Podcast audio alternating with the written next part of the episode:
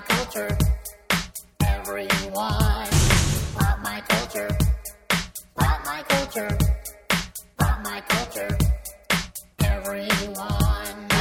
It's the Pop My Culture podcast with your hosts Cole Stratton and Vanessa Ragland. Hey everybody, welcome to the Pop My Culture podcast. I'm Cole Stratton. And I'm Vanessa Radiglin. Hey V, how are you? I'm okay, how are you? Good. Great. We got a great guest today, you guys. He's one of the funniest stand-up comedians I know. Todd Glass is phenomenal. And we had a wonderful chat. He's just a great person, too. Yeah. He's like such a good person. Yeah, I think you guys really enjoy this episode. There's a lot of interesting things that we cover and stuff. Yep. So we'll get to that in one moment. Just a tiny bit of housekeeping, not much. If you like the show, go to iTunes, leave us a review. Just knock yourself out. Say what you will, you cruel, cruel people. That's right. Somebody went back on iTunes this morning and read the reviews. Yeah, well, you know, people can be jerks. That's fine. Go so do that. Just voice your opinion. It's America. True. You can also email us. Info at popmyculturepodcast.com. We read them all. We'll write you back. Guest suggestions, or just say hi. Whatever you want to do. We get some really great letters from listeners. And most of you are like the nicest, best people in the world. Yep, you bet. So it's great to hear from you. We're also primarily listener supported. And you can donate by going to our website. PopMyCulturePodcast.com. Mm-hmm. There's a little donate button. You can click it and give any kind of amount you want to give. Yep. And if you donate, we'll give you a shout out on a future episode. AKA the Golden Goose. Sure. But we thank you guys so much for taking time to listen to our podcast. Yes. We know you have your choice of podcasts. And thank you for choosing. There's so many to choose from. Pop My Culture. Well, so let's just get to it, shall we? Yes, let's. Let's do this. Todd Glass, guys. Here we go. Woo! Our guest today is a fantastic stand-up comic. You may have seen him at, pretty much any club if you're in a town with a comedy club. He is also the host of the Todd Glass podcast on the Nerdist Network, Todd Glass Show. Ladies and gentlemen, Todd Glass. Hi. Oh. How you doing? It would have been weird if I had said somebody else after. Yeah. After all that, you got my name wrong. The pause was weird. Thanks for being here, Todd. You're welcome. I feel great. Today was a relaxing morning for me because I made an executive decision. I usually get the gym out of the way in the beginning, but I decided to just sleep in and get up at like 9 and calmly get ready and just have time. When I was all dressed and shaved, I had an extra 40 minutes, and I still stopped and still ran late a little. But you have to do that, especially if it's been a slow morning. Yeah, you're going to be late. So I feel really good. This is what you should feel like all the time. I think I feel rested. I'm jealous of the way. I thought from the moment you walked in, I haven't felt like that in a long time. You're kind of glowy, and you look like. Relax. I don't always feel that way. I'm always in a pretty good spirited mood, but I said my whole life is running from post-it to post-it. No. I think of something in the car, and then I have to write it on a post-it. And then I get in the house, and I put it at my desk. And then when I'm in the shower, I have to say to myself, okay, get put your vitamins on the dining room table so when you leave, you'll remember them. And then it's just running around. I like to call days like this Fonzie days, because you give them an A. Oh, gross. You know what I'm saying? It's a Fonzie day. I'm having a Fonzie day. I used to have a joke where I said, "You hear about?" Now you'll see the joke coming. But if someone did, I go, "Did you hear about this scheme?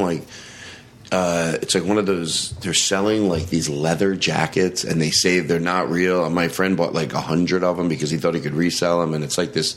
I guess it's a Ponzi scheme or something. A Fonzie scheme. Oh Jesus! Edit that out. I'm done. That's it. You can't follow stuff like that. I'm out of here. This is our best episode ever. Our ratings just went through the roof. Oh, that Fonzie joke. It's a great joke for people that are 100. Weird. Pop My Culture this week was only 2.5 minutes. Usually they're around an hour, but I've ever heard. It was worth it. People know who. You know, I should say dislike, not hate, when somebody pulls. When I was 17 doing comedy, and I remember being around comedians that were 30, and to me they were old.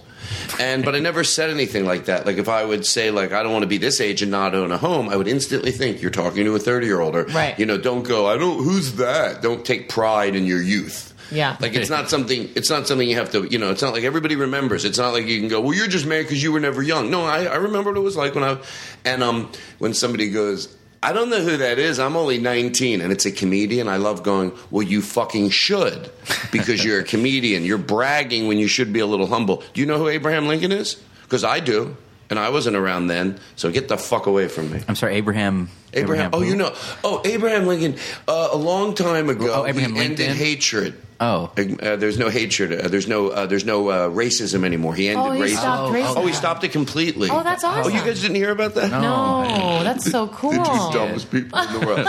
Oh, wow. Yeah, that's great. I noticed we didn't have racism, but I didn't know why. You did notice that? Though? Yeah. Oh, I totally noticed that. I just always said, why? Wait a second. Everybody's getting along, and no one is upset with anybody. Abraham. Oh, thanks, Mr. LinkedIn. Thanks, our elders. Well, let's start with talking about Blurred Lines. The lawsuit is finalized. So basically, the Marvin Gaye estate was suing Pharrell / Robin Thicke because Blurred Lines sounds incredibly like his song Gotta Give It Up. And they ruled in favor of the Marvin Gaye estate. So $7.4 million is what the two of them owe. Wow. Yeah. $4 million in copyright and then like 1 point something for each of them in addition to that. So, yeah. I wonder if creatively that must bother them because they're being they're being called, thieves. Yeah. Even if they didn't, is it mixed? Who thinks they... Do most people think they didn't purposely do it? Still have to pay, purpose or not. But do you think they purposely did it? I think, from what I've seen online, it feels pretty split of people that say, like, oh, come on, this is like a really slippery slope. I don't think they meant to do it. And people that are like, good.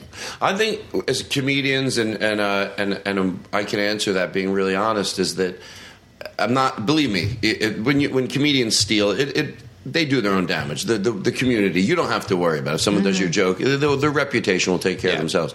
But I will say this.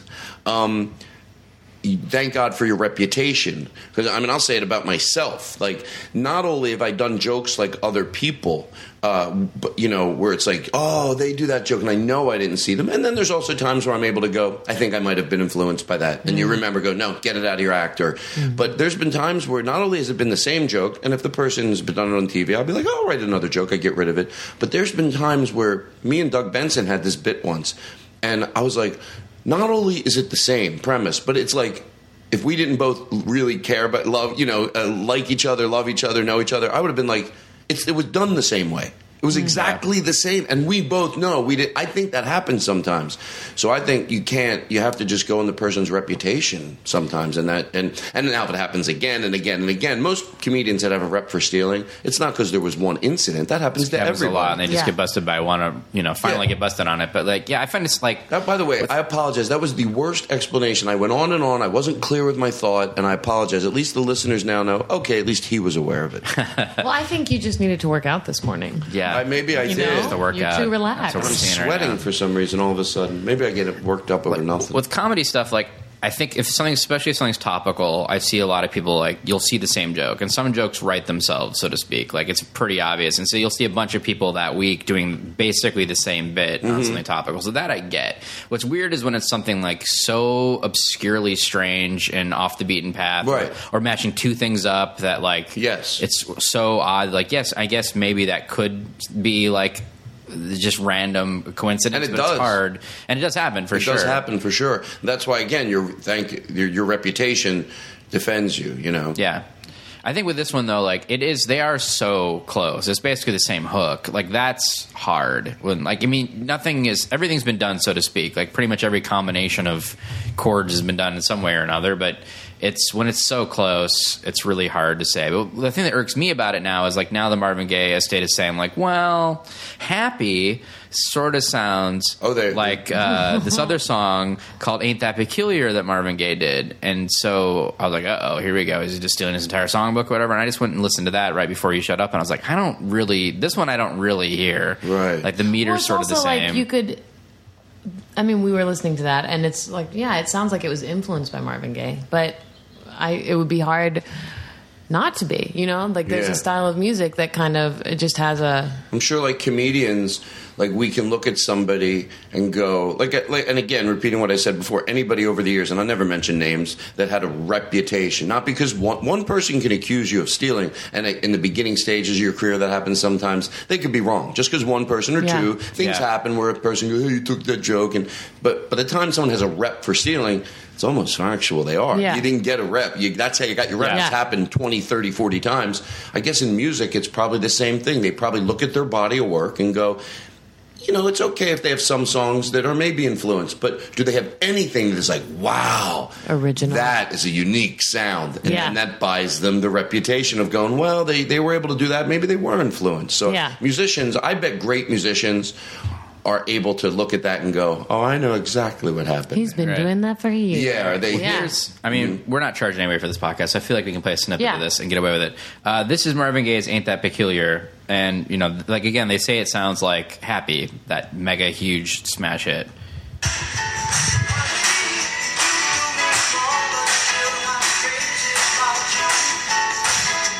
Happy ain't happy. Like, the meter's the same, the feel's the same. Yeah, and the clapping.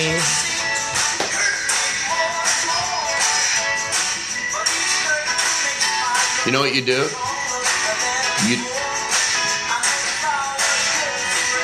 Yeah. Like, it's not enough.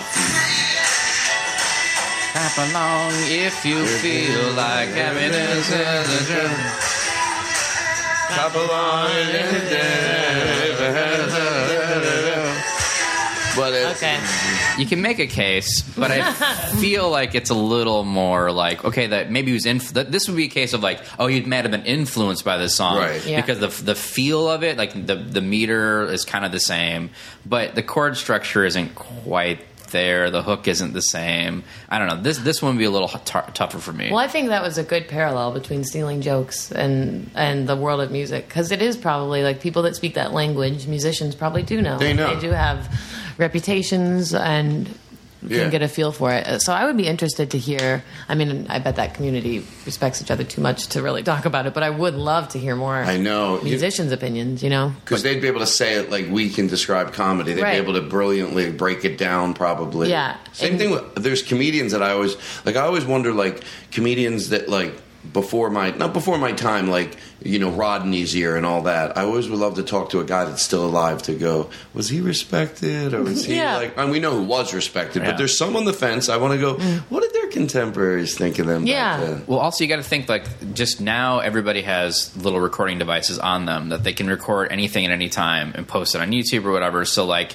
if you steal material now, you get busted. Well, I'm thinking of so fast. But the Groundling sketch this year, right? That I did that ended up a very similar version ended up on SNL, and then that was like all over the internet. But it just happened because there were two videos out. But it like overnight went crazy viral.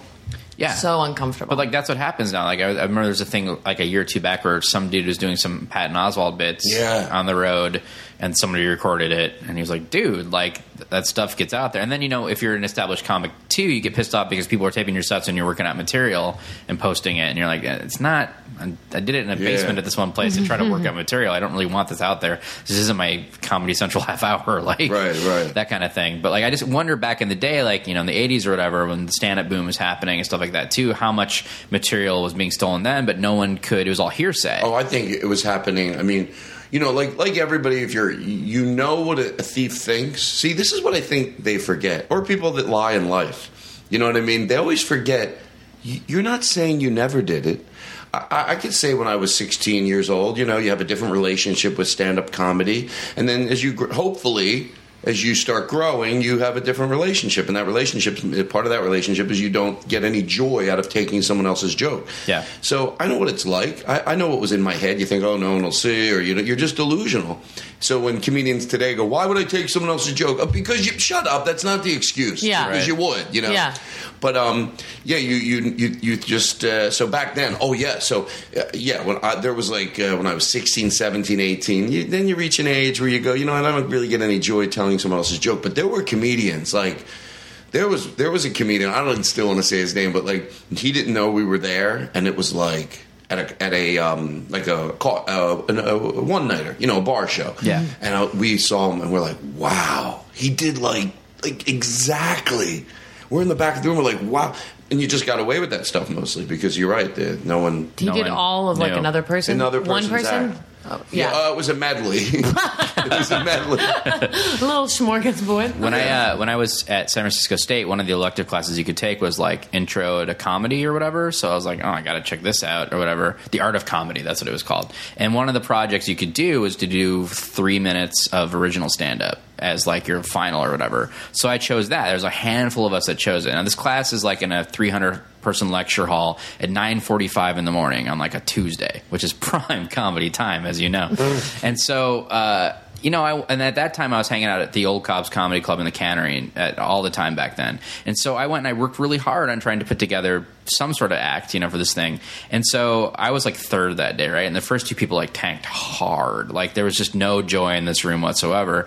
And so then I did my stuff and like got some laughs and kind of perked them up a little bit and felt pretty good about what I did, The guy after me goes and destroys, kills, but is total. I know he's stolen his material, and like the teacher at the time was like, this Larry Eilenberg, who's like pretty respected guy, knows the comedy community up there, and was like, I know people's stuff. Like if you steal a bit, I will fail you. Like you can't do that. So, and I had just seen Arj Barker a couple nights previous, and this guy did an Arj Barker joke that I recognized, which was just like word for word, which was like, you know what I hate? It's like in the morning when your alarm goes off. I just really hate that. Like, that's all it is. Like, a simple little joke. And, like, that got a big... And then I was just like, oh, my God, he's a fucking Arj Barker joke. And I was like, what do I do in this scenario? I was like, this dude's killing on an audience that I effectively sort of warmed up a little bit. He's going to get an A because he's destroying it. I got, like, a B+ or something, which is fine, but whatever. Did you rat him out? No, I didn't rat him out. But I went up to him, and I went, hey, man, nice set. Love the Arj Barker joke. And he turned white as a sheet. And that was it. Like, I just left it at that. Yeah. It's like, whoa. I know what you did, but I'm not going to rat you out. Yeah. So he got his A or whatever. Like, there's no... He got away with it in the class structure, but it made him really nervous. So I felt pretty... I think I handled it all right. But, yeah, there's just, like, that whole thing of, like, what the shit, man? Yeah. Yeah. Ugh. If there was somebody that just came into a room in the night and started hissing that they know what you did, I would admit everything. I know what you did. Wait, which thing? Which thing? Which thing? Tell me which one. I don't want to start spilling my beans. Yeah, and that student, Robin Thicke. A lot of people didn't know that. Whoa, did you see what you just said? Robin Thicke, that's the same guy with the song. Shut up. Oh, my God. How did that happen? How could you guys not... Oh, God, you guys. All right. So Blurred Lines, that's done. Let's talk about Harrison Ford crashed another plane. His third. Whoa, I didn't know that. In a trilogy of plane crashes. Is this his third? Mm-hmm. Wow. It's his third, and we're still letting him fly. Well, how does that work with a pilot's license? Don't they at some point be like, it's a better idea? Well, they don't take your license away. When you crash cars or anything. Hey, maybe should we start thinking about that? I know. It's the minute you say that, I'm like, wait. Why don't we check up on people and be like, you're real bad at this? Even if you're not drunk.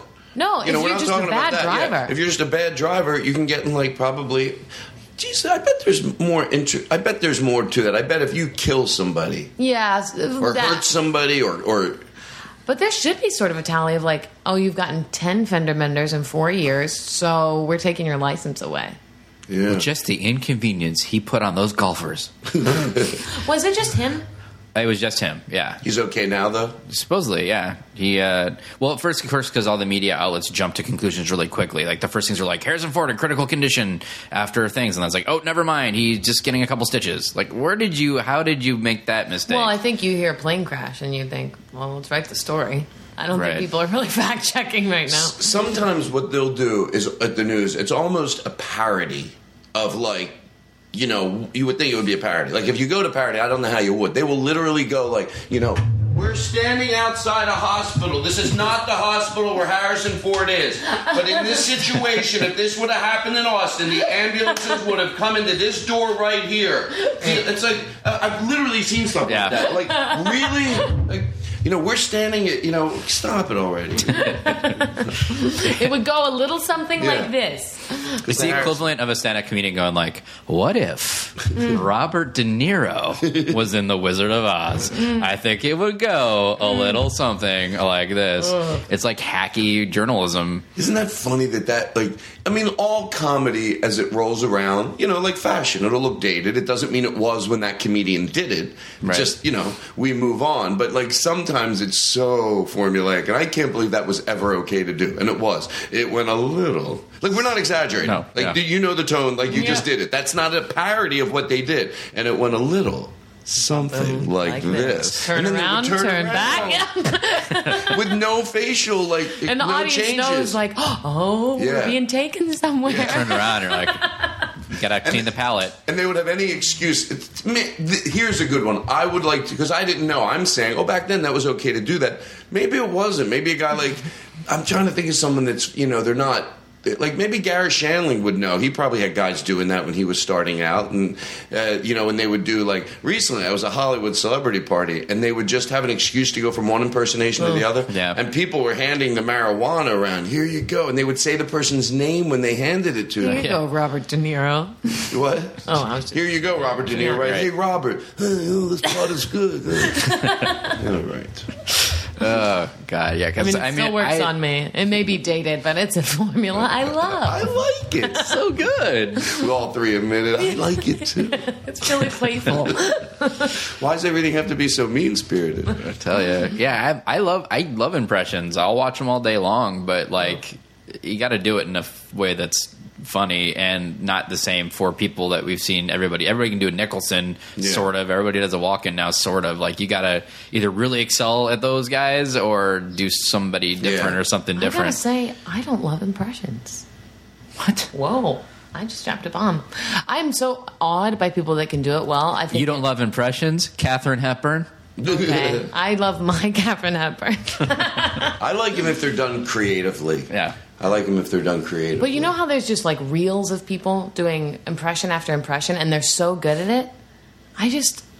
All I can think about is like, wow, they're doing that. But I can't get to the laughing. Did you see the thing where the guy did like all these different voices? It might have been like in a Disney song or something, and then like turns out he didn't do the voices. Like it was revealed later. They're like, I just lip synced. It's these other people that did it. And I was like, what did you? Yeah, a guy does 50 impressions in 2 minutes or something. Right, and then nope, I really didn't. And I was like, what were you hoping to gain from that? Well, he did gain it. He did, but like look, I'm a fraud. Last joke on me. I think it's an impersonation. Like when I've been in Vegas, I went to see an impersonator, and they were like over 200 impersonations, but I mean the audience has to be like at the youngest 50 to get them. Yeah, you know? Right. And just because you remember it, it doesn't mean it's in your head still. So yeah, I think I remember that you're gonna do like, you know, and he was doing like Miss Piggy and Kermit the Frog. But to me, it's like only the impersonation. If I shouldn't have tilted it, but if I just went, who am I doing? Oh, hello there. Yeah, this is. But they go Kermit the Frog here. Oh yeah. Oh, Kermie. You know. And we just have to be like. Yeah, woo, I know that. He's doing like Ralph Cramden, and he's, you know, hello there. I'm like, anybody could do those. And plus they have the soundboard. They're putting, every impersonation has a different bass and, you know, this guy. Right. And then the music, they start applauding even before he does the impersonation. He goes, ladies and gentlemen, Mr. Willie Nelson, and you hear dun dun dun dun dun dun dun dun. I love Willie Nelson. That's just the music. Why are you applauding for that? We saw at the Magic Castle the only kind of impersonation I've ever liked, which was his name was Hans somebody, and it was like their main stage show, which is always really campy. But the guy comes out, and it was like, Hans so and so. The lights dim, and a spotlight goes on his hands, and he did like 30 minutes of just finger puppet impressions. This like is not the Comedy Magic Club, but the Magic Castle. The Magic Castle. Yeah. He was a magician that just did shadow puppets the whole time. Wow, that's super niche. Yeah. They didn't talk or anything. It was just like, but the music would come on, so you would know like, oh, that's Humphrey Bogart. And people were like... Humphrey Bogart's Silhouette. Silhouette from Casablanca. And then like it would be like Big Bird, and they play the Sesame Street music. Oh. But there was no vocals. It was the most bizarre. I like it. You see me at the Magic Castle. Me and you both there. Yeah. I didn't want to sing it. Yeah, I was just testing the waters. When started passing around a joint, and we got to know what it was like for all of them. The hand turns around, so great. And it's a different hand. Sometimes it's like he had three hands. Do you guys feel the same way?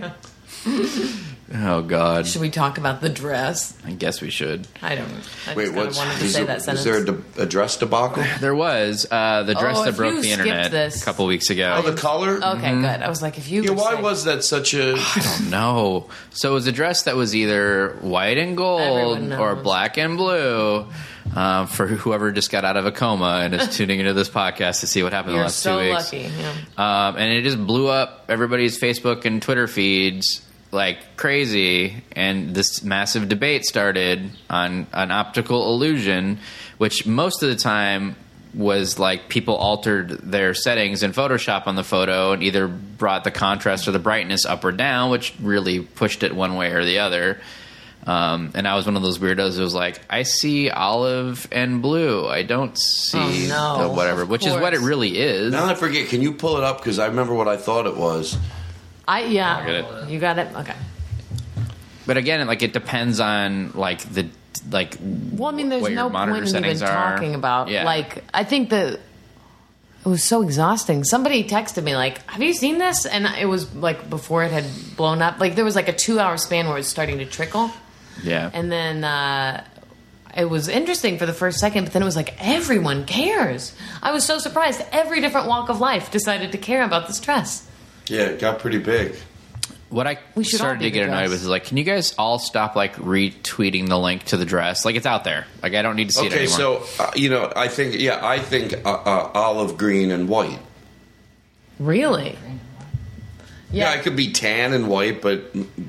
Olive green and white or tan and white. That's it. That's 100% it. It's gold and white. I mean, I'm saying that's not what it is. I'm saying in my mind. I know. To me, it's like only gold and white. See, I never saw white. I guess this is the fascinating thing. I always saw the blue. Sure of their conviction. Wait, that other color is blue to you? Yeah. Oh, it is sort of. It's like we're like, I get the. No, not it is blue. It is weird that we see. Yeah. Well, pull up some. Is there any other? Did anyone bother to pull up any dress and see if there's a different variation of what color it is? Or is it just that? That's a good idea. What if we do that? We're like, wait a second. What is this? And like we realize that all of our colors are always different. Yeah, and we just picked that one thing. I want to start like just tweeting those Magic Eye photos and be like, oh my God, you guys, there's a dolphin on here. Does anybody else see it? That was a weird phrase too. Yeah, that was a thing. Like all those Magic Eyes, I remember I felt very proud that I could always see the picture. Like you screw up your eyes a little more. Oh, that thing. Yeah. Yeah. Is that still? Are people still making books of those, or is the internet too much put work that to for death? Me? There's no payoff. No payoff. Have you ever seen a dolphin come out of nowhere like that? Yeah, at the ocean. Oh yeah. But who wants to drive to the ocean? You're right. Yeah, I just like stand on the beach and stare at the waves. Like, I can't see him. I can't see him. You guys, I'm trying. I'm gonna get a cross brace on this one. Yes, thank you. Yeah, it's gotten a little warm in here. Hot too. Well, the yard workers are now gone, I believe. So I think we're okay as far as the sound goes. There we go. Oh, feel that ocean breeze in the middle of Hollywood where there's no ocean breeze. Some days when it's such a beautiful day, I'll like feel bad. I'll feel bad for my parents because it's so cold in Philadelphia and they're letting the dogs out and it's bitter cold. And then I have to remember they choose to live there. I have to remember they could live anywhere they wanted. I don't care. They choose, and they don't have a. And I still will never get why everybody in cold climates doesn't have a self-starting car. Oh, I don't concept it. If I live there, I even ask my parents, I go, why don't you have, sometimes we pull our car in the garage. You never get an answer. There is no answer. That's why. And I stopped asking it because the answer is, there is no answer. And I know there's people listening to your podcast right now. Hey, if you can't afford it or it doesn't work, I get it. But there's a lot of people. All you have to do is press start, let your car, hey, if it's environmentally friendly, maybe it isn't. That's not the point right now. Let it run for half an hour. You walk out to... It takes out a lot of the sting of a cold, gross day when you can just at least walk out your front door, your car's warm, the snow melted off of it. You just have to turn the heat on. You have to turn the heat on when you get out of your car at the end of the day. So when you start it from inside, the heat starts blasting. And a lot of times the heat will just melt right off. You don't even have to. Or if you go push it off, it just slides right off. No, there's people out there starting their car, sitting in it. Oh, shit. Oh, shit. Oh, shit. For what? For nothing. So they can suffer. I know there's people listening right now going, I know I should. It's not a little better. It is a game changer. For every day that it's snowy, your life is better. You make your life better every day. Yeah. Nope, you'd rather just wallow in it. Yeah, you go, I guess people think, it is a little better. No, it's not. There's something wrong with you. Hello? Hello? What if Robert De Niro had a self-starting car? Hey, that was him pressing the button, and it was a very De Niro face. Yuck. Yeah, yeah, yeah, yeah. So you've been doing stand-up for over 30 years. I know. How did you get your start? What was your first gig? Do you remember? Stealing jokes at 16? Yep. I went down to... well, there was a... not every little city had a comedy club then. Like now, you know, pretty much Dallas, Florida, Denver, New York. You know, well, New York and L.A. would, but those little...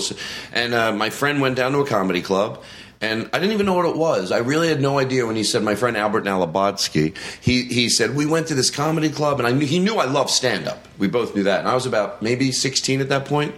And or 15 maybe, and I said, I want to go with you next week, and we did. We went, and as I was driving there, I remember thinking, or walking up the stairs to the club, is this like college students telling jokes? Because I didn't know, like, of course now I know that there's different levels of comedians, that you might not be a household name, but that also doesn't mean you're a college student telling jokes. Yeah, yeah. These were guys making a living doing comedy, but they weren't household names yet. Some of them, oh, we saw that guy on the Tonight Show. Or, oh, that guy's on a show called Make Me Laugh. We would start recognizing people. Remember when we saw Paul Reiser? He wasn't a household name, but me and my friends were like, oh, he's in that movie Diner. You know? So we start seeing a lot of stand-up comedy, and it was, I mean, I saw like Paul Reiser, Jay Leno, Jerry Seinfeld. And by the way, I was talking about this a few months ago. If you want to know how long those guys have been making a lot of money, before Jay Leno or even Jerry Seinfeld had their TV shows, and I, you know, you get mushy with the years, but I remember at this point I did stand up and worked at the comedy club, so I would like see their checks. I would always go into the drawer where the checks were and look at them. Right. And like Jay Leno, I remember, and it was a special event even then, like in 84, maybe 85, could be right in that vicinity. Yeah. And he made like, it was like $20,000 at the week. You know, not a week, but a Thursday, Friday, Saturday, Sunday. Jay Leno made like $25,000. And Jerry Seinfeld, the same thing. They were both special events even then. Wow. But we'd see like, you know, Stephen Wright and Richard Lewis and Rich Hall and, you know, just so many great, Gilbert Godfrey and... all these guys that got boosts from either Tonight Show or the HBO Young Comedian specials. So that was a big one then. Yeah. We'd recognize them from those things, or we just didn't know who they were. I would say the majority of the time when we went... we didn't go to see anybody particularly, 90% of the time. Once in a while, we would go, we would know who it was because they would say it. Hey, next week, this person's going to be here in a month. Most of the time, we just trusted the owners. He had great comedy, so we kept going back. And then you hear that, hey, Wednesday nights are open mic night. And I went once and didn't go up, and then I went the second time about a month later and went up. And I actually did really well, but that happens a lot sometimes. Like first time, weird luck. Yeah. Then after that, it didn't go so well. But I never stopped. And I was addicted to it. So you already knew you loved stand-up just from watching things? I was... You know, as you get older, you can like... you can sort of make sense of things you didn't make sense of while you were going through it. You're like, oh, and I definitely think now as I look back, it, you know, for having really bad dyslexia and not... I don't understand a lot. Like I remember sitting in school... now I even understand why I was able to have this thought. And I remember thinking, nothing's penetrating. And you can't be, for lack of a better word to explain it, you can't be stupid and sit there and go, nothing is penetrating. Right. Like math and reading and nothing. Like, why is nothing penetrating my head? Like, so I think when I found stand-up, it was like, I got this. And before I even did it, I understood when comedians talked. It made sense to me. I was like, I get it. The way they talk, because it's clean. It's clean. That's their job to make it clean concise and funny and precise. And even talk radio I loved. Because, like, my dad would listen to it in the car, and I understood those guys, too. Like, there were all these characters, and, you know, from 7 to 9, or and we drive home, we listen to other people. Some were funny. Some would start screaming. But I was addicted to talk radio. Oh, wow. I was addicted to it. I really liked it. Even if I didn't know what they were talking about, I still love listening to them. That's awesome. Yeah. And that's so interesting, like, in conjunction with having learning problems and things, to find that language that you're like, oh, I could do that. Yeah. And then did you become obsessed so quickly?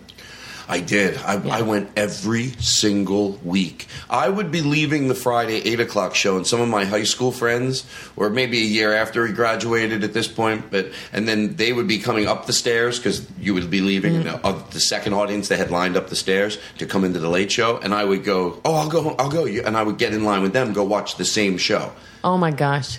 And it was pretty cheap to see shows. I think it was like $8 or something. Wow.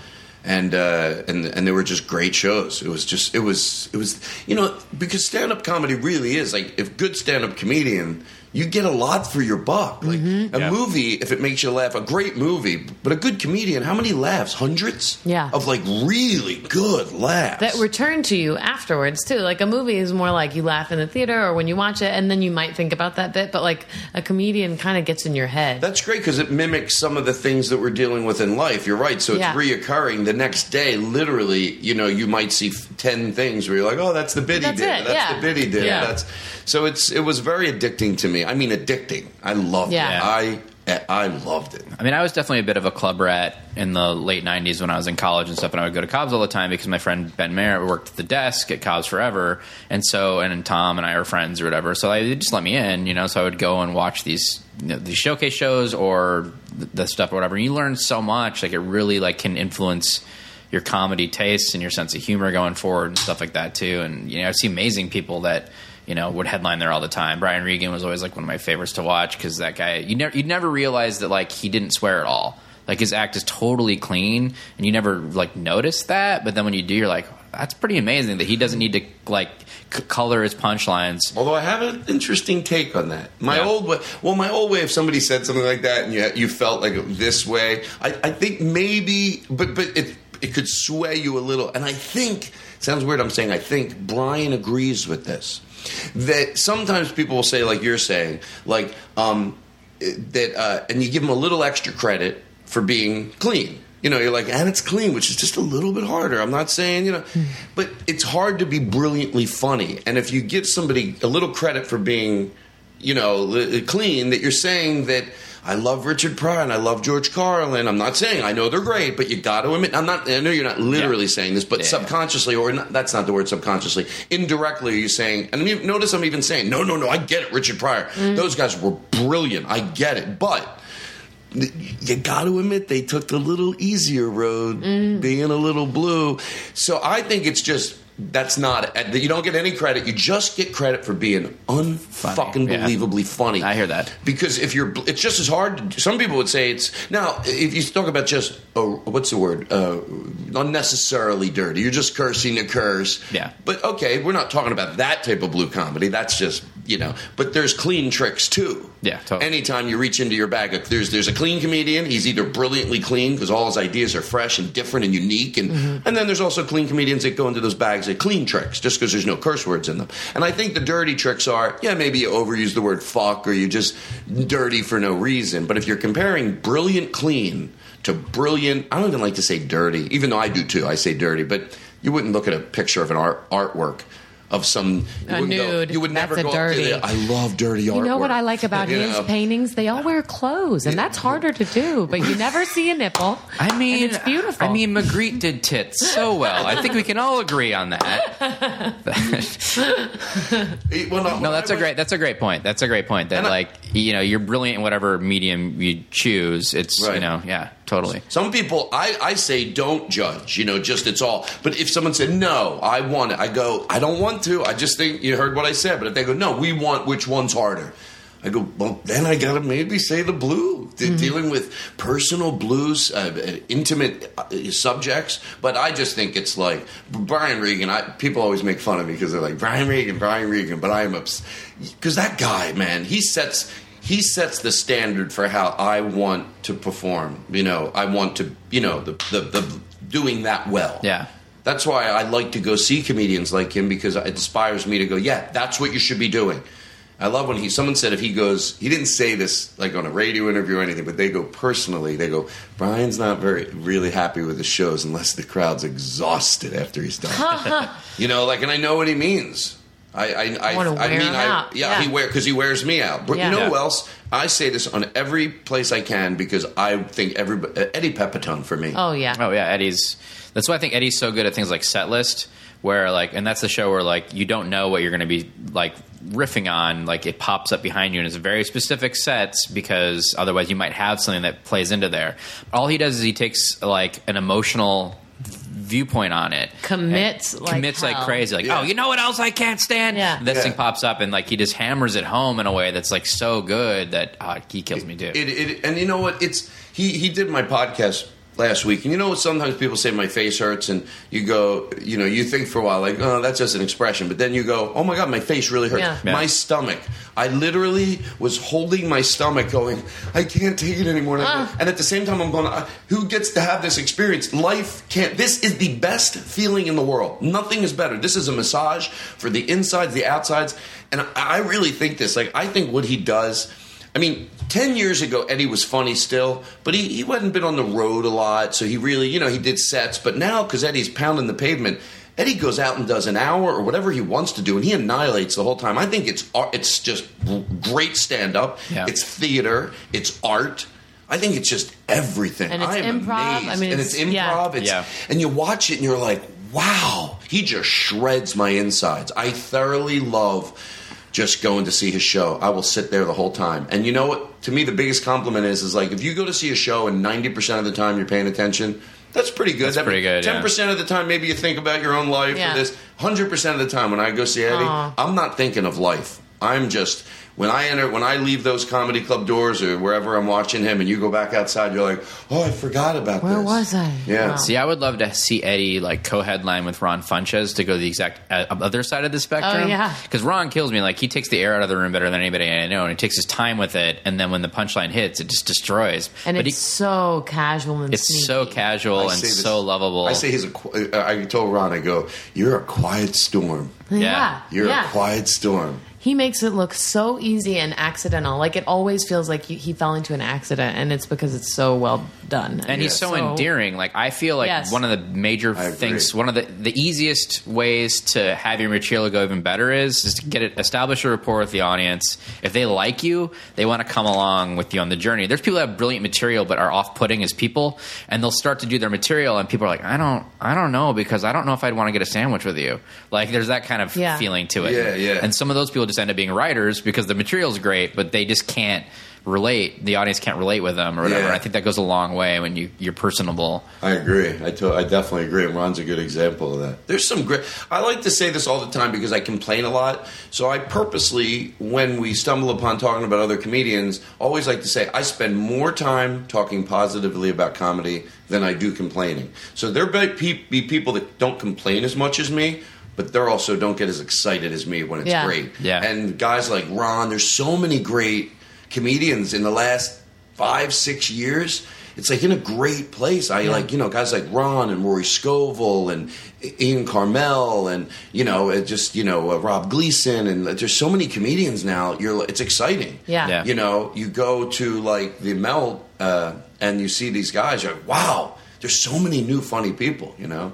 It's exciting. And so many different kinds of funny right now, too. I mean, I know there's always been, but it feels like you have a better chance of going to a show and seeing, like, really earnestly unique viewpoints right now, which is, I don't know, it is really exciting. And since being in L.A., I've gotten to see kind of like what you were saying when you were starting to, like, come up in comedy. You've seen people that you'd never heard of, and then they suddenly become huge. And, like, you get to watch them grow and like come into themselves in this powerful way, and it's so exciting as an audience member to like find that joy in somebody and then see like they can give that joy to everyone. Power. Well, it's like I don't know if we'll ever see a comedy boom like there was in the 80s. Like that was ridiculous, but I feel like we're starting to get back into it. Something is happening right now. Let me, and I was around then, so it's not. It would be different. I couldn't say this if I was 22 because then it just comes off bitter apples. But I will say this about this era versus that era. Now I'm not saying in the 80s there weren't the great comedians. I listed a lot of them. Yeah.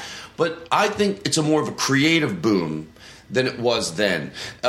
Because, you know, you could go, well, Todd, whenever you look back at an era of comedy, it's always going to look dated. And no, the 80s was the worst. Again, we're not talking about the brilliant guys that were there. But the 80s, to me, was the worst. If you go back and look at the 50s, You know, and you look, watch some of the comedy. A lot of it, you're like, wow, or the 60s or 70s. But that 80s to 90s, you know, I mean, you see a lot of, like, formulaic. Was just like, ugh, like the clothes, everything was just start, like, we were in a weird place. It was the start of, like, comedy clubs being a thing. Like, that was, like, it was a thing where people could actually make money and work the road or whatever. And it was the start of cable television and stuff like that, too. So, like, there was... people were buying material. Like, there was potentially jobs outside of also touring that were popping up. So I feel like the boom in the sense that, like, comedy became kind of a marketable thing. Yeah. Like, which was monetized in a way that, like, and now it's different because you have all the online stuff. Right. All these avenues are opening up for people, but people are allowed to try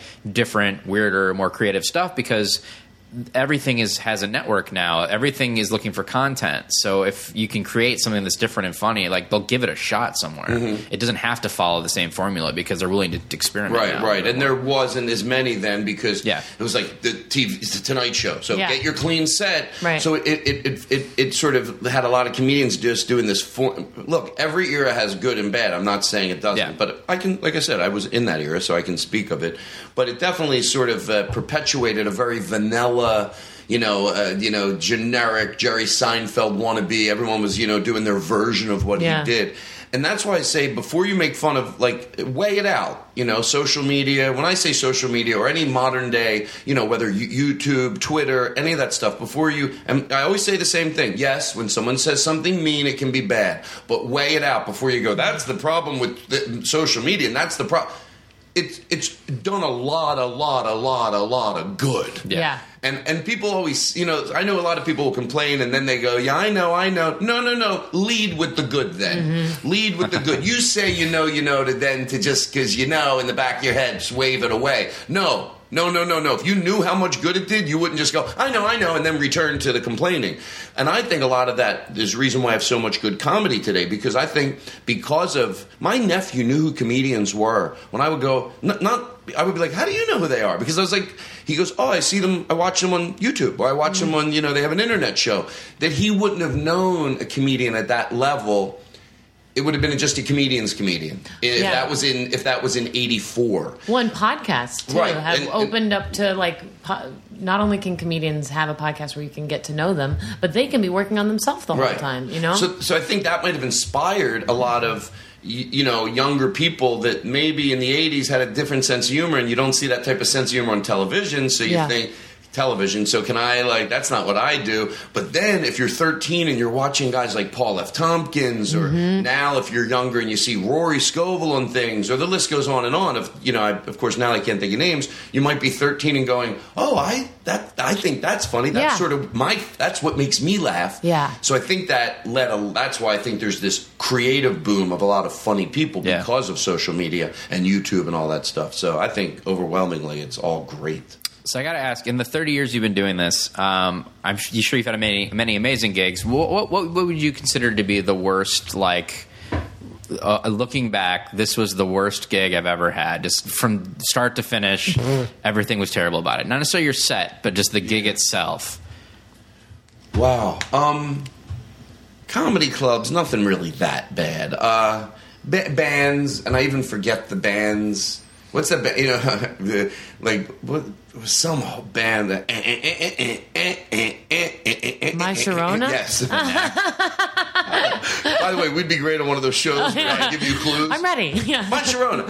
I think that's one of their hit songs, and I don't know how old I was, but they weren't huge still. They were just sort of doing, maybe, I don't know what you call it, they were coming back or whatever. The Neck, that was that band, And they weren't even listening to me. And I remember thinking in my head, you can do without this money.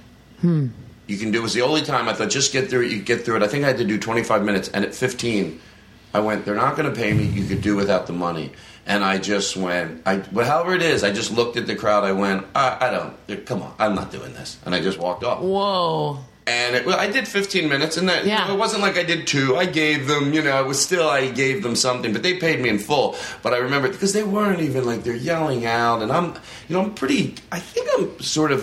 can be a gentle person, but I can also be, like, you know, rage can come out of me like crazy. And I was just, like, looking at them. I just wanted to, like, just start, I'm glad I'm not a big guy.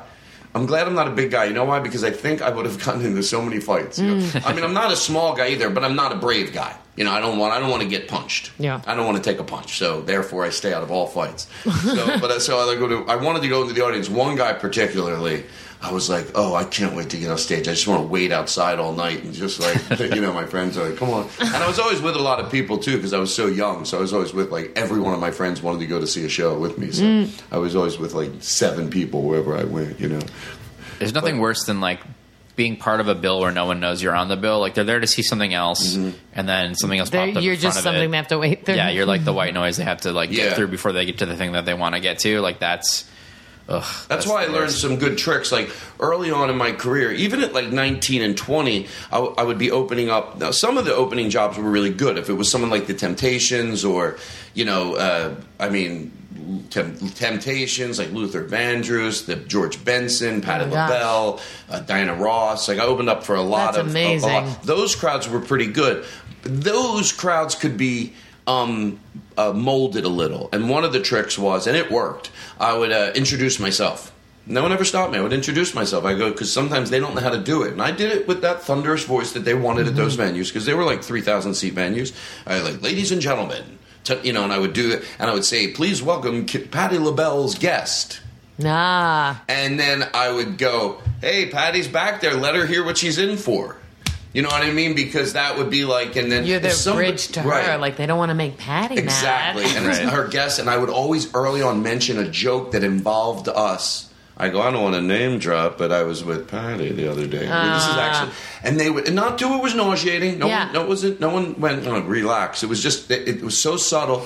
And once in a blue moon, if somebody said something, which was rare in those situations, I would go, I don't know. I'm a guest of George's. I don't know. You think he's backstage? He brought me here. Wouldn't he want you guys to be being sweeter to me? Oh. And the crowd would applaud. That's because it's awesome. Like, I don't know. He flew me here. Yeah. I mean, come on. I'm not just doing a bit. I was so smart. I don't know if I'm just doing a bit. I mean, really, I am at a hotel and I did fly here and they brought me here because they liked me. And I don't know if he's backstage. He hears you. You think he's liking it? Because they don't know. I think they don't. Once they hear that, they just think, because anybody smart would subconsciously think that, wait, he brought him here for us. Yeah. And then they would, but most of the time those crowds were awesome. Those were just great. And it was weird to be that young and experiencing the life of, like, you know, literally, like, I remember them, like, you know, you don't think this exists in real life. Someone knocks on your door, like, you know, or over the PA in every green room, 2 minutes, 2 minutes, 2 minutes, you know, and then someone walks to your door and walks you to the stage, you know. Ooh, and that was like, awesome. That was exciting. That was real. And being on the tour bus, you know. Oh my God. Right. Mm-hmm. You're only in for a lot of hurt if you're paired with like a band that's like kind of teenage punky or like, you know, all the audience is just full of chain wallets. They're just not going to respect you. They're just going to be like, we're at F you for everything. That's what we're all about. Right. And like, there's no way this is going to go well. Those artists you just rattled off are like entertainers. Yeah, there were some, and I would watch the shows, and it was, you know, it was, there were some unbelievable shows. That's, you know, amazing. And they were like in these like probably like 3,000 seat venues, and it was a lot of fun. It was really good. I would do like 20. Well, the first thing I ever did as the job like that, I'll make this story a minute, but I opened up for, it was the first time opening up for someone at a big venue. And there was this place called the Valley Forge Music Fair, and the owner's son went to high school with me. So like 2 years after I graduated, or a year, I would see him out at breakfast, you know, in the neighborhood, and he'd be like, hey, you ready to, because he knew I did basically open mic nights at that point. He goes, you ready to open up for acts at the fair, the Valley Forge Music Fair? And I didn't even take it seriously because I was like, no, I'm not. I knew I wasn't ready for that. And then like 6 months after that, he called the Comedy Works because George Jones needed an opening act. So then the owner called me, Steve Young, and he goes, hey, you're going to open for George Jones at the Valley Forge Music Fair. And they said, you'll do 15 minutes, which I was like, good, because I had 12. And I could talk to the crowd. You know? The first 3 is like, they've invited me here.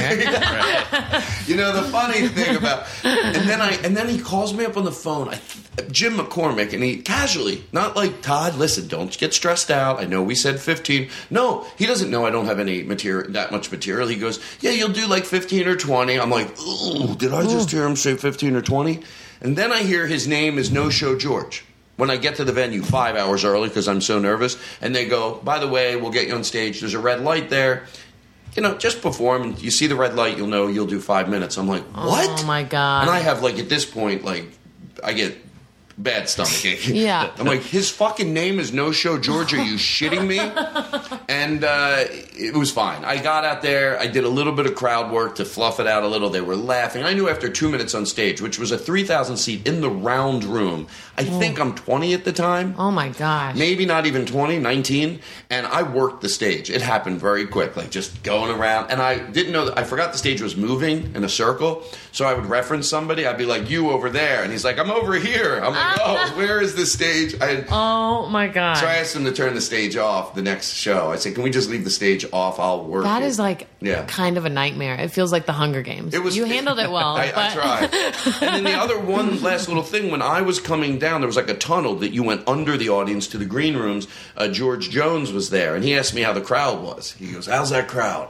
And I was like, I remember just all my friends talked about it. I came into the green room, I go, he asked how the crowd was.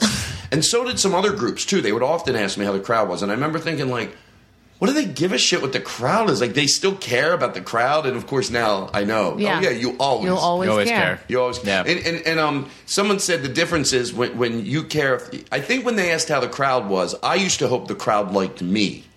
Now I hope I like the crowd. Oh, nice. Yeah. You know you're good at what you do, but you still care. Yeah, care how they are. I know that was a 2-minute story, but that was a good story. It was a good one. I loved it. Let's do firsts. Okay. You do a different first every podcast. It's a different first from life. This is what was the first time you can remember being sent to the principal's office at school? Wow. My principal, his name was Dr. Rittenmeyer, and Dr. Rittenmeyer. Oh, he was the best. He used to start the announcement every day in the over the thing, and at the end he would go, and remember everybody, have a large day. Wow. Ooh. Right, so Mr. Rittenmeyer, Dr. Rittenmeyer, I think he knew, like, I knew he was funny, and I liked him, and I think he knew I was funny. And whenever I would walk by him in the hall, this leads to, you know, that I had a little bit of a rapport with him. He would always move aside and, like, bow to me. Mr. Glass, is there anything we can do for you? Is there anything, Mr. Glass? Is there anything we can do? Just everything. Oh, my gosh. I'm good. And then I liked that. And I didn't do very well in school, but that made me feel good, and my teachers. So I had a situation where there was I won't mention any names, but I've never gotten in one fight in my entire life except this one that got me sent to the principal's office. And there was a kid in our school that had a he was aware. He was you know, he knew right from wrong, but he was a little slow. I think the story was he might have been in a car accident or something, and then it left him a little bit slow. But he knew right from wrong. And there was this other kid, Tim. I won't say his last name, even though we became friends years later. And he would tell Sandy, go hit Todd. Oh, go punch him. Sandy would walk over and punch me in the arm, not that hard. And like, I wasn't a fighter. And he goes, go hit him again. And whatever it was, by the third time I was like, God damn it. I go, Tim, I'm going to go ballistic. Don't stop telling him to hit me. He walks over. This time he hits me in the stomach. And you have to remember two things. One, it hurts. Two, you can't show it because you're in high school and you are petrified. I wanted to cry. I was like, it hurt. I was like, and I went ballistic. The only time in my entire life on Tim, the guy that told the other guy to hit me. I remember thinking, getting him to the ground and going, even at a time of rage, I knew I wasn't going to kill him, but I wanted him for a less than a half of a second to be thinking, he's not going to let go of my throat. Less than a half. I wanted it to be like, oh my God, he's not going to let go of my throat. I let go of his throat. You know what I mean? Like, that was the thing. I want to scare the shit out of him. And I was so fucking mad. No one could pull me off of him. Nobody. I was going, what the fuck is the matter with you? What the fuck is wrong with you? What the fuck? Why? What are you? What the fuck type of mental patient are you? Who the fuck does that? What the fuck happened to you? What the fuck is wrong with you? What the fuck? Get sent down to Dr. Rittenmeyer's office. Dr. Rittenmeyer comes in, sits down. He goes, how you doing? I'm like, I'm doing all right. He goes, well, let me tell you something. You're going to be in a good mood. He goes, Sandy got suspended. Tim got suspended. You're not getting suspended. He goes, nothing's happening to you. Why? He goes, you can't ever do that again. You just can't do that. But at the time of that happening, you knew who to punch. I can't suspend you. Oh. And I was like, I even got, like, even now when I tell that story, I get a little, because Then I was like, wow, like I was a lot of warmth from an adult being thrown my way. And I was like, you know, and then we talked a little bit, you know, and that was it.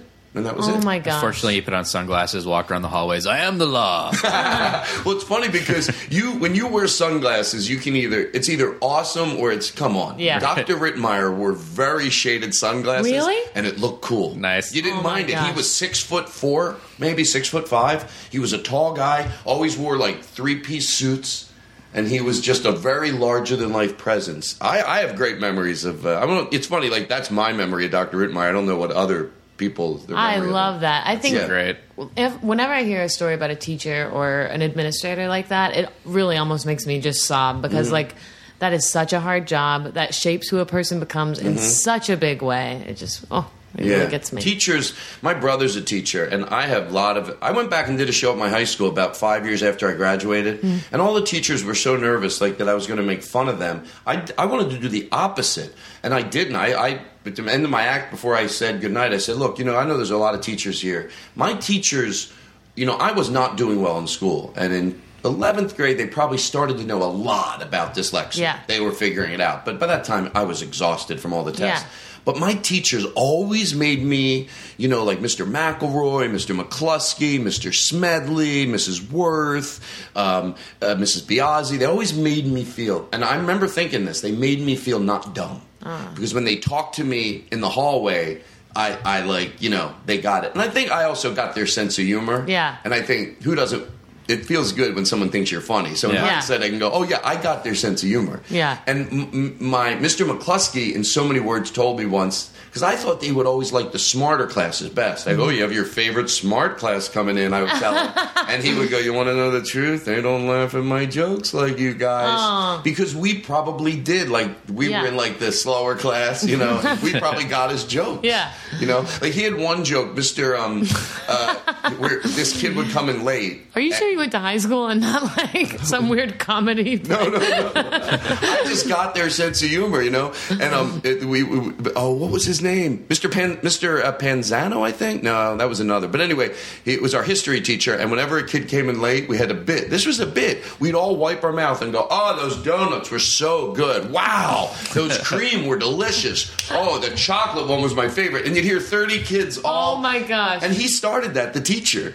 So like, whenever anybody came in late. Whatever it was. Did everyone enjoy the roast beef sandwiches I bought for everybody? I love Swiss cheese. You went to Hogwarts for comedy. That was probably my experience. I guess if you were in the smarter classes, life, it was over your head. It wasn't all.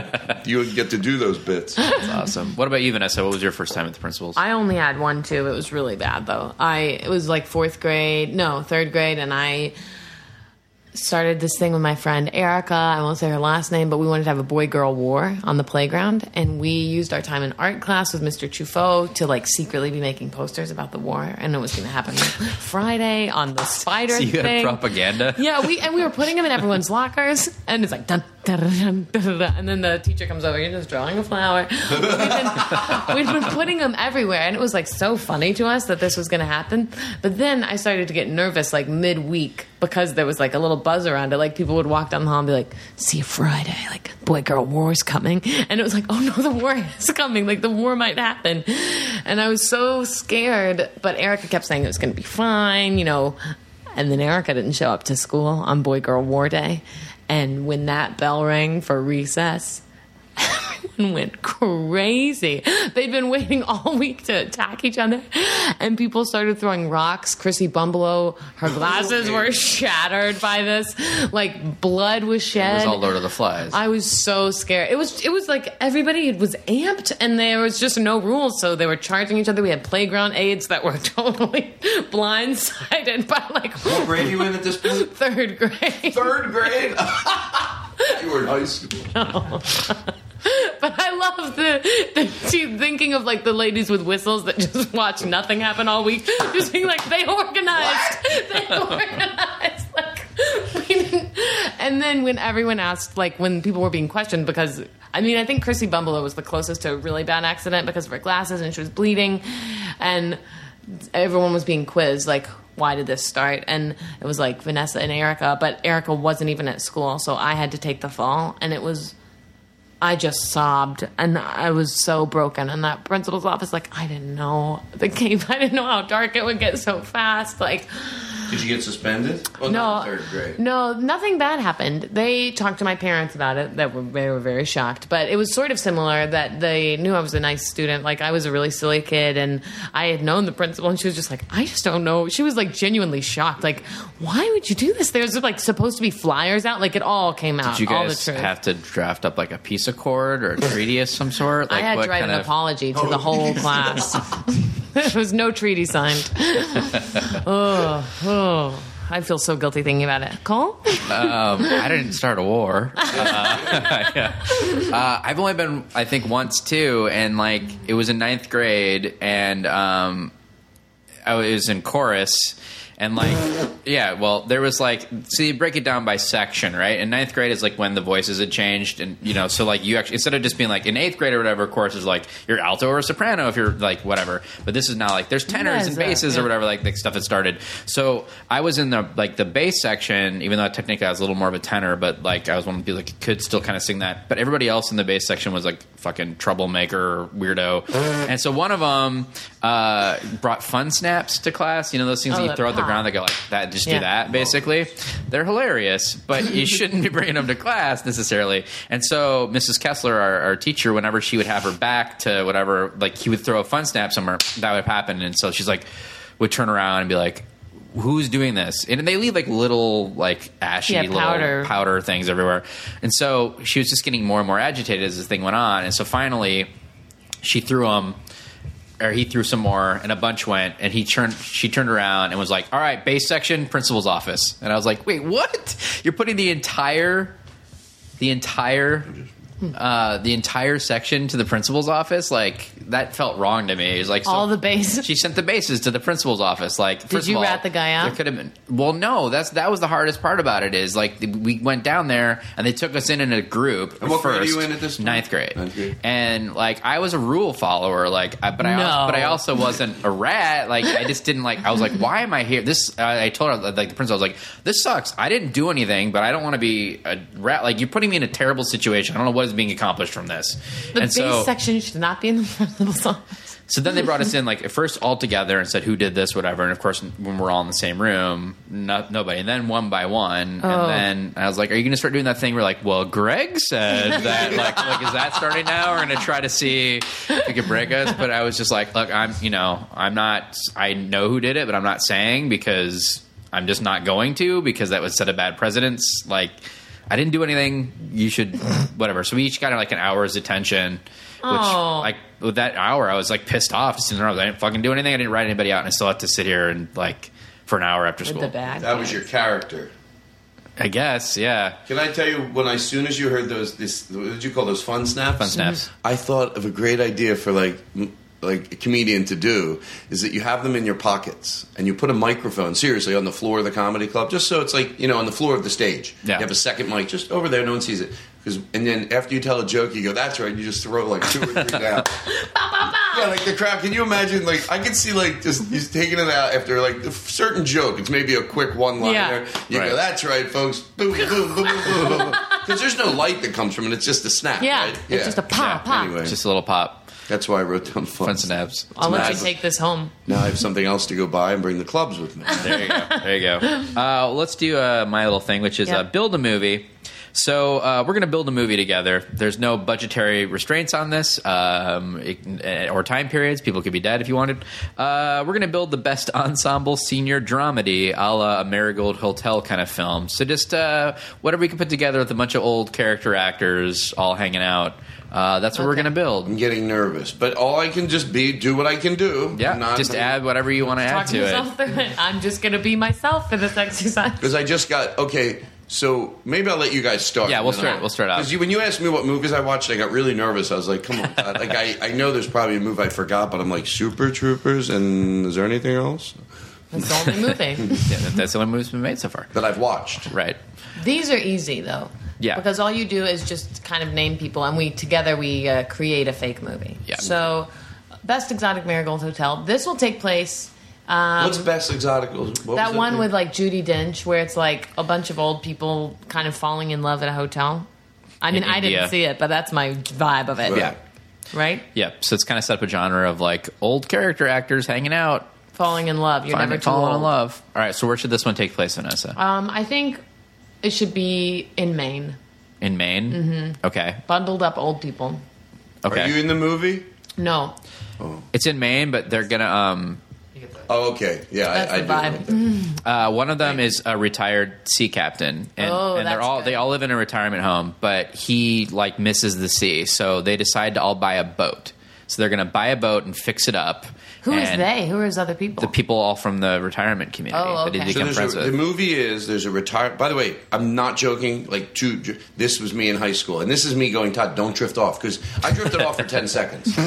And then I went, come back and find out. So I think if this doesn't penetrate you, you're in a good place. It takes place in Maine. There's a retired sea captain. He's at a retirement home, and he's got a bunch of friends there. He misses the sea, so they all decide to buy a boat that they're going to fix up and all hang out on. All right? And the sea captain is played by, I can think of an old actor, Christopher Plummer. Oh, nice. Kind of recalling his, like, Sound of Music, Captain Von Trapp thing. So it's Christopher Plummer. How about Eddie Pepitone? Yeah, oh, yeah. No, he can be on the boat. Yeah. He can be a crazy person at the retirement center who, like, has a background in, like, training weasels. And he's going to keep them on the boat for rodent control. Like, because I think weasels kill other things. That's my understanding. So he brings the weasels on to take care of the other animals. I took care of the rats in the galley. But there's weasels everywhere. But he goes to the bar at night and tries to dance with all the people. Oh, with those ladies, yeah. It's me, Weasel Sam. All right. Well, we have our colorful supporting character. That happened. I think, what's her name from Sound of Music? Julie Andrews should be... a widow that thinks she'll never love again, and she's sort of frigid. Oh, and the band one night, she's sitting in the crowd, does anyone want to come up and sing? And then she's sitting there, and then, because they work people's abilities in the movie. Yeah. And then she goes up, and then some guy in the back of the room sees her, and she has this beautiful voice. But she's been so cold all movie, but she shows this vulnerable, beautiful voice. Yeah. Oh. And it cuts to maybe the captain crying in the back, and he falls in love with her. I love it. And then he has a flashback, and he actually met her on a beach when they were 10. I like it. But she had to go away. John Forsythe, maybe, because he's got better hair. Oh, that's a good choice. Yeah, we got to cast for hair, you know? Yeah, you got to have good hair. Pepitone's is going to be wild. It's just free-flowing. Candace Bergen's in it too. She's a cartographer. She's a map maker. Oh, nice! So she's excited about going out on a journey on this boat and charting it. That's the thing she wants to do. Whoopi Goldberg was a healthcare person from the home that's going on as their like on ship medical assistants, and she gets into some shenanigans. Like you lost wit, and she really stirs things up. Anyone? You're like in a writer's meeting, but you're a new writer. You don't really have anything, so you just throw it out. Yeah. Oh, I'll tell you what. She really. People like know exactly what shenanigans. Oh, wow. It's funny stuff, and it's like your eyebrows are gonna go up, up, up when you see what she does. And I think it's simply just called Seniors at Sea. Oh, it should just be called Seniors. Seniors, SEA. Does anything happen? Like, is everything fine? It doesn't crash or anything? Well, it's fine. The first two-thirds of the movie, it's just a fun, goofy comedy. But then a real storm hits. Literal storm. Yeah. So they have to, like, really, like, the captain's been trying to train them, and they have to really figure out how to really man this ship, and they do it. And they end up on a desert island where there's a big, beautiful, abandoned house that, guess what? It was the same beach house that the captain met Julie Andrews on when they were 10 years old, and they moved back in because there's a for sale sign, and they put all their money together, and it's exactly enough to live there forever. Wow. Mm-hmm. Like does Eddie Pepitone do his stand-up act? He's just kidding. My weasels can run this place! And there's weasels all over the little island. I'm kidding about. How many times does Eddie Pepitone have to be in this movie? Eddie gave me $100 to mention his name. Yeah, he's been doing that with a lot of our guests. Yeah. Eddie actually plays 7 roles. He's like, if Eddie Murphy can do it, Eddie Pepitone can too. They're all really similar, though. Yeah. But one of them is a lady who who wears a bonnet and loves weasels. I love it. She falls in love with it. Yeah, she falls in love with the male version of herself. So catch Seniors soon. Coming to a theater near you. I have, Vanessa, your questions. Oh, these are great. Have you ever met an Olsen twin? No. Oh, okay. I love the questions. They're hard to get different questions. Mm-hmm. The principals one is a good one.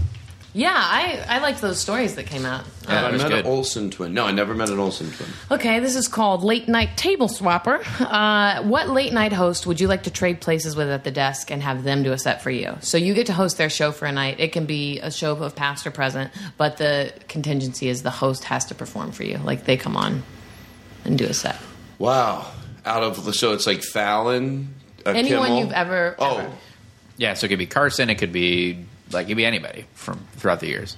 Wow, and I get to host their show, mm-hmm. So I would. So you want to pick someone you like the formula of their show?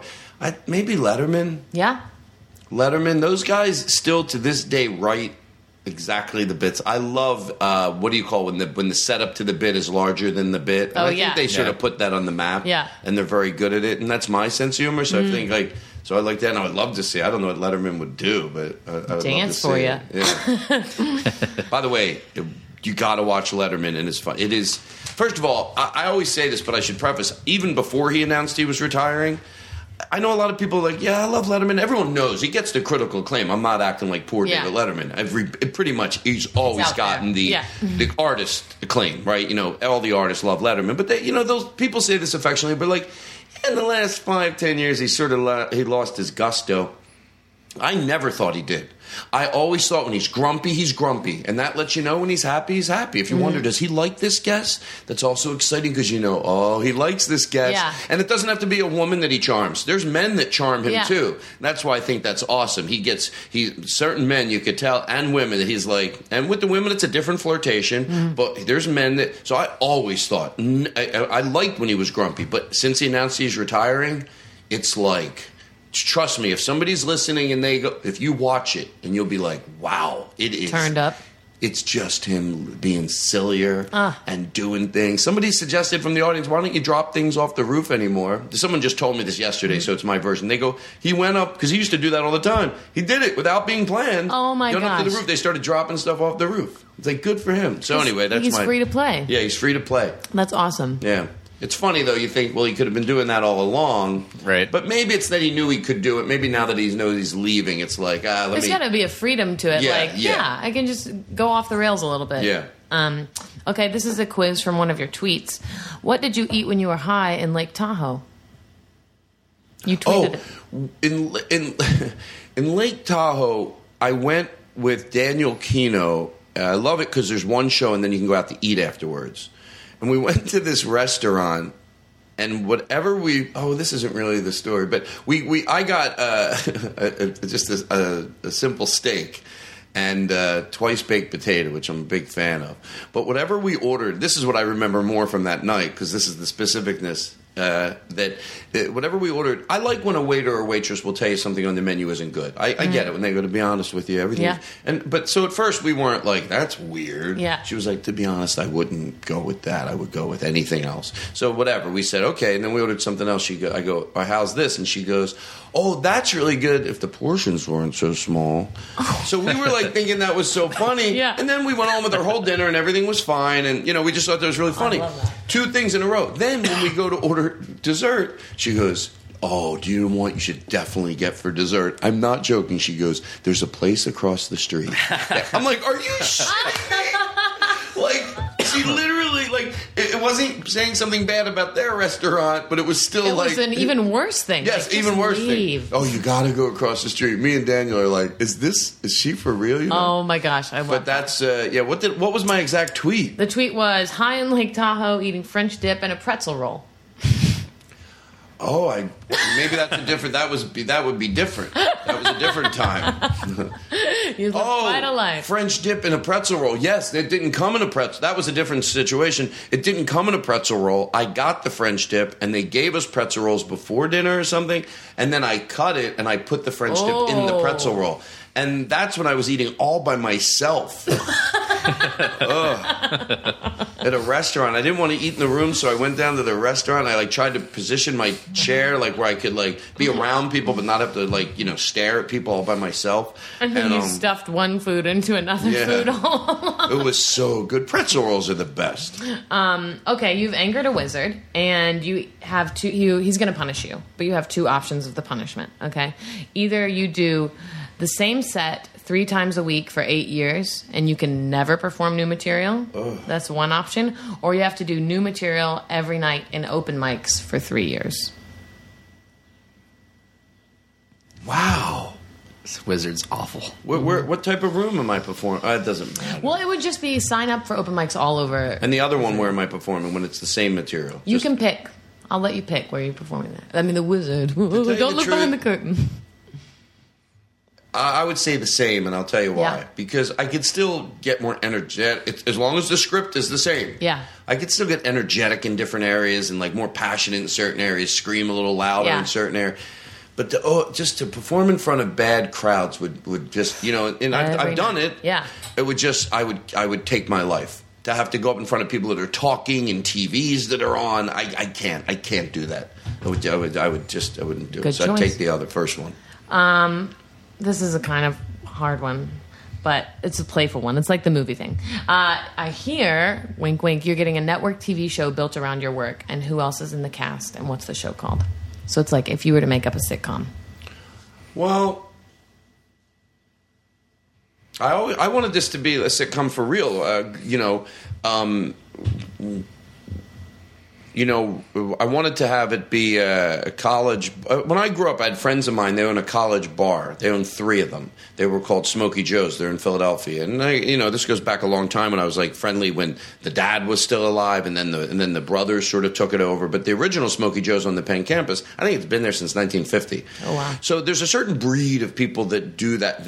Like all the brothers, they'd walk around. They knew every person's name, and they had suits on. And college bar packed at night.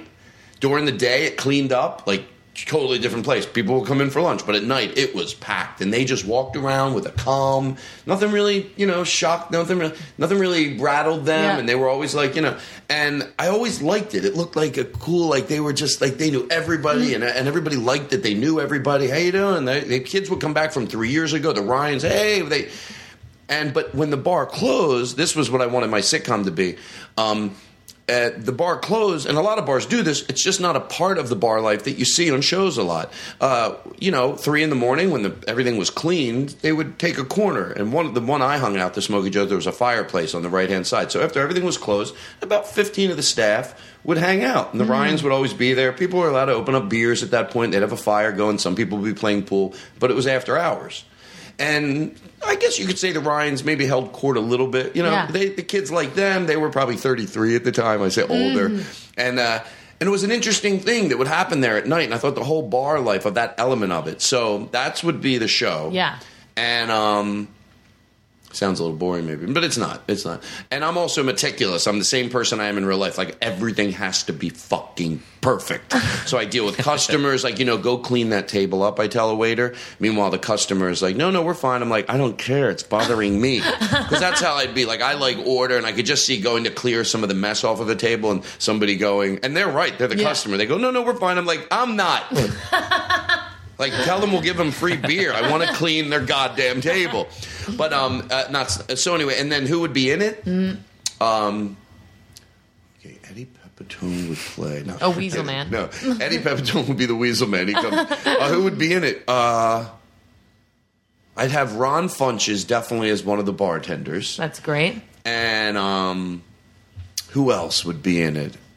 Alec Baldwin. Ooh. Yeah, he'd be choice. One of my partners, in the bar. He'd definitely have suit. A present. Yeah. In the suit, walking around, knowing everybody. Cigar after hours. Yes, by the back bar, telling some, stories. And then who else? Do I have to, is there more? No, you can be done if you want to be done. Okay. Yeah. That's great. Cast it later. Yeah. What did you cast it later? I mean, I was developing a sitcom for you where you play an architect called Glass Houses. Oh, I like that. You know. Do you have any money? I'd do it. I've got a couple mil in my wallet, so let's... From your chorus days. Yeah. A lot of money back then. We did it. We made it all the way through. Yay. Todd, thanks for being here. You have a book which people should get. Yes, I do. Matter of fact, in that story, in the book, in that sitcom, which I really did, I sold that pilot to Comedy Central. In it, it was just after I came out, and I was hiding that I was gay in that story of the sitcom. Wow. I didn't want it to be a huge part of it. Yeah. I didn't want it to be the whole story because it wasn't the whole story of my life. Some days it was a little part of my life. Some days I could say it was, if 100% of your day existed, some days it was 2% of my day. It wasn't, and I didn't want every single show to be about the plate spinning of hiding it. Don't get me wrong. There'd be shows where it was a little bigger, the plot, because certain days that happened. Friends coming in from out of town. But Comedy Central... They wanted more than I wanted, and I had to prove I was pliable. I added a little more into that, the plate spinning part of it, what we used to lazily say, the gay part of the show. Mm-hmm. And then I added a little more. And then my manager said they want more. They want it to be like, and I said, if I could add more, but then that's not my life, and then it won't write itself. It won't write itself. I'm creating a show that instead of having endless stories because it mirrors what my life was, now we're creating a fake story, and writing isn't my strong point, and I don't want to have fake stories that we develop every week. I want it to mirror my life. And so I said, all right. He said, well, if you don't add more, they might pass. Now, I was hoping they wouldn't, but I said, wow, I'd already added more twice. I was hoping they didn't pass, but they did. So it's okay. It's okay, but that was the story. And because it was a college bar... Even that much more, I thought I didn't want anyone to know about it. You know? So I think one of my assistant managers knew, and everyone else talked about it a little bit, but no one talked about it in front of me. Yeah. But people thought about it, you know. Or the beverage guy would come in and talk about women, and I'd be like, oh, Jesus Christ.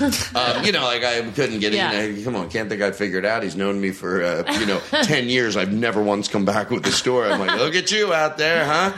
So that was it. But anyway, that was my, that's what I wanted to be. So the book. Oh, because you said the book. Yes, I do have a book called The Todd Glass Situation. Simon & Schuster, and it's doing actually quite well. That's great. Awesome. So people should pick that up. It's available on a lot of different places. Yeah. Mm-hmm. They can go to your website because it's right there on the homepage. Look at you. You do your homework. That's right. I tell you, which I believe is just toddglass.com. Yes. There you go. And you're also on Twitter. I am. I don't tweet that often, but when I get in the mood... Then they come out 30 in one night. So follow him at Todd Glass and learn what he eats in Tahoe. We're on there too. I'm at Cole Stratton. I'm at Vanessa Ragland. The podcast is at PMC Podcast. Thank you guys for listening. Thanks for being here, Todd. Thank you. Subscribe to the Pop My Culture Podcast on iTunes. Check us out online at popmyculturepodcast.com and follow us on Twitter at PMC Podcast. Thanks for listening.